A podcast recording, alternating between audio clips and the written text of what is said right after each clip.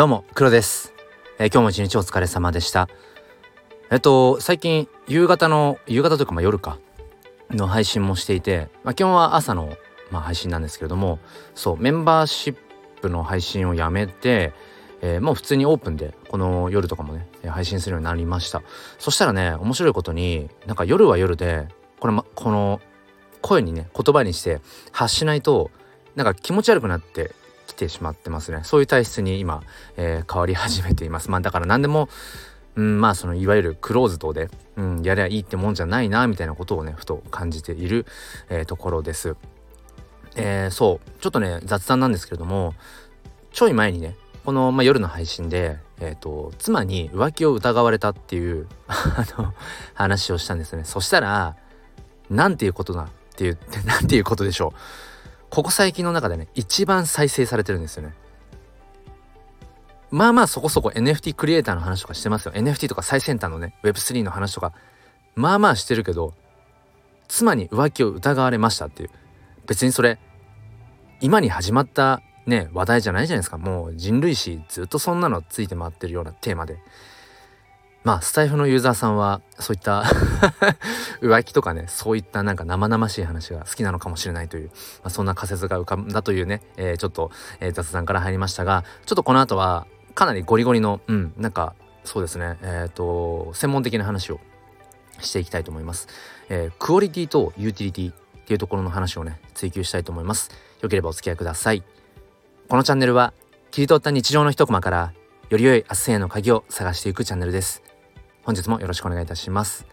ということで早速本題いきますね。クオリティっていうのはまあ要はその品質ですよね。物とか商品とか作品の品質、うん、まあ出来栄えとかね。でユーティリティっていうのはえっ、ー、とその実用性、うん、そのものまあそれが作品商品ものサービスどれにしてもそこにいかにこう活用ができるか、うん、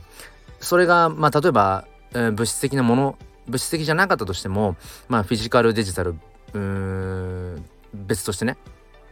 関わらず、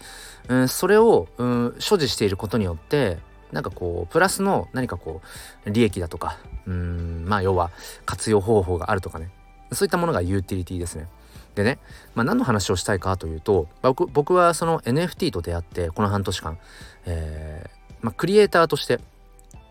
その、まあ、活動をし始めて、まあ、今現在もやっているんですけれどもでねえっ、ー、と昨日か一昨日ぐらいに配信話したんですけれどもごめんなさいなんか話したいことがこう今思いが前に行き過ぎちゃって。であとちょっとまあ夜なのでね晩酌した後っていうのもあってごめんなさい口がちょっと空回ってますね。朝はなんか逆にあんまりこう口が回らなくて寝起き感があってちょっとお聞き苦しいんですけど夜は夜で逆にこう口が回りすぎちゃって空回るっていう、うん、なんかどちらもどっちもどっちですね。はい。すいません、え話を戻すと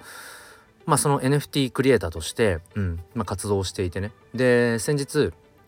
その僕が毎月無料でプレゼントしている、N、NFT フォト、うん、写真の NFT があって。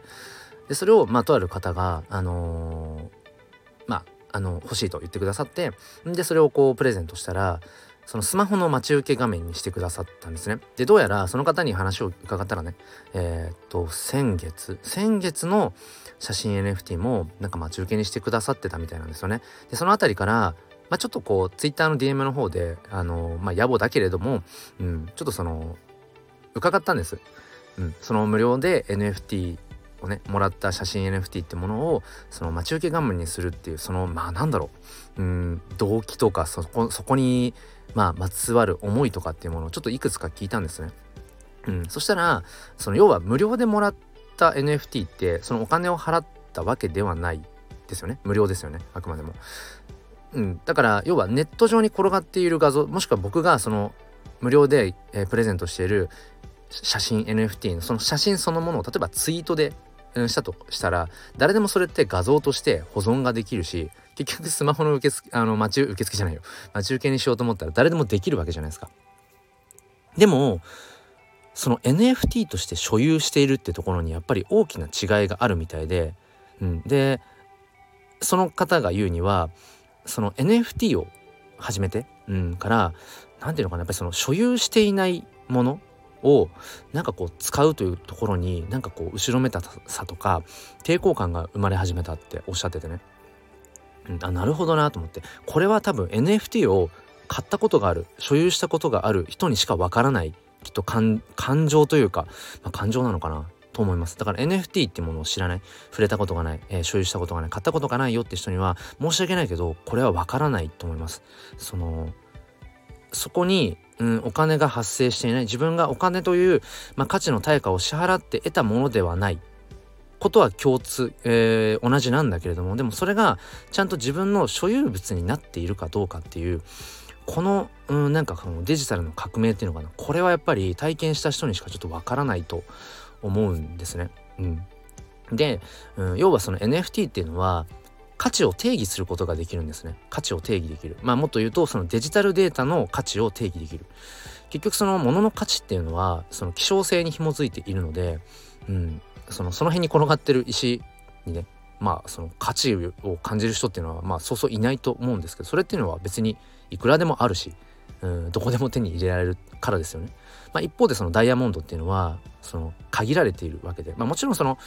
うん見た目として綺麗ってものはあると思うんですけれども、まあ、綺麗なだけだったら普通にガラスとかでもいいわけででもそのダイヤモンドというものが物質的に、まあ、希少性が高いと、いうところでやっぱりね高値がつくわけですよね。でこれまでデジタルデータっていうのは希少性をそこに作る生み出すことができなかったいくらでもコピーができて誰でも保存ができるとまあその使用に関しては本来著作権とかがあるので勝手にねそのネット上にある画像をうん使ってはやっぱり本来いけないんだけどもその例えば商用利用なんかも特に NG ですよね。まあ、その辺はちょっとグレーになっていると思うしそこまで意識を持っていない人っていうのが多分多いと思います。うんまだその Web3 とか NFT っていうところにねあの触れたことがない人はもしかしたら無意識的に、うん、あの悪気なくそういうことをしてしまってる可能性もあるかも、えー、しれません、うん、だからいくらでもこれまでデジタルデータってものはうん複製が可能だったので、まあ、価値というものをつけづらかったんですよね。むしろつけられないと言っても過言ではない。ただ NFT という技術を使うと例えば僕が撮ったその写真をねデジタルデータの状態だったら別にいくらでも複製ができるわけなのでそこにこれは、えーと、1点しかありませんっていうことを言ってもいやいくらでもコピーできるじゃんっていうふうになってしまうんだけどそれを NFT という技術を絡めることによってその改ざんが不可能なブロックチェーンというねそういったまああの仕組みにね、うん、刻まれていくので僕がこの写真のこのデジタルデータは NFT に紐付けたこのデジタルデータのこの作品は世界に1点しか僕はもうえー、世に出しませんっていうふうに言って僕がそれをちゃんと守りさえすればもうこれは世界に一つしかないということを定義できるんですね。だからそこに自分で希少性を生むことができる。これはもう本当に革新的な技術なんですよね。うん、でこれはやっぱり、うん、やったことがないとわからない部分っていうのかな、うん、多分感覚的にはどういうことなのかなっていうのは多分わからないと思います。申し訳ないけど。うん、でまあじゃあ、うん、その上で今回何の話をしたかったかというとえっ、ー、とそのちょっと回りくどくなっちゃったんですがまあ、この NFT をその作る側、うん、クリエイターとしてやっていく時になんかねふとね思ったのがえっ、ー、と必ずしもなんかそのクリエイターがね NFT を絡める必要はないんじゃないかって最近ふと思うんですね。これまでは、まあ、自分がやってる写真もそうだしここ最近ねあのー、ちょっと始めた新たに始めたそのイラストとかもそうだしまあ音楽とかもまあ興味はあるんですけれども、まあ、いろんなそのジャンルのね、えー、クリエイターさんたちがいるんですが何ていうのかなもうみんなもっと早く NFT やればいいのに、うん、例えば僕と同じようにその写真をね、えー、もともと Twitter でアップしていたような方々たくさんいます。僕もフォロワーさんとかフォローさせていただいてる方たくさんいるんだけど全然その NFT をやっていないんですね。だからみんな早く NFT やればいいのに NFT で自分の写真を、えーと、売ったりとかしてみればいいのにってめちゃくちゃ思ってたんです最近まで。でも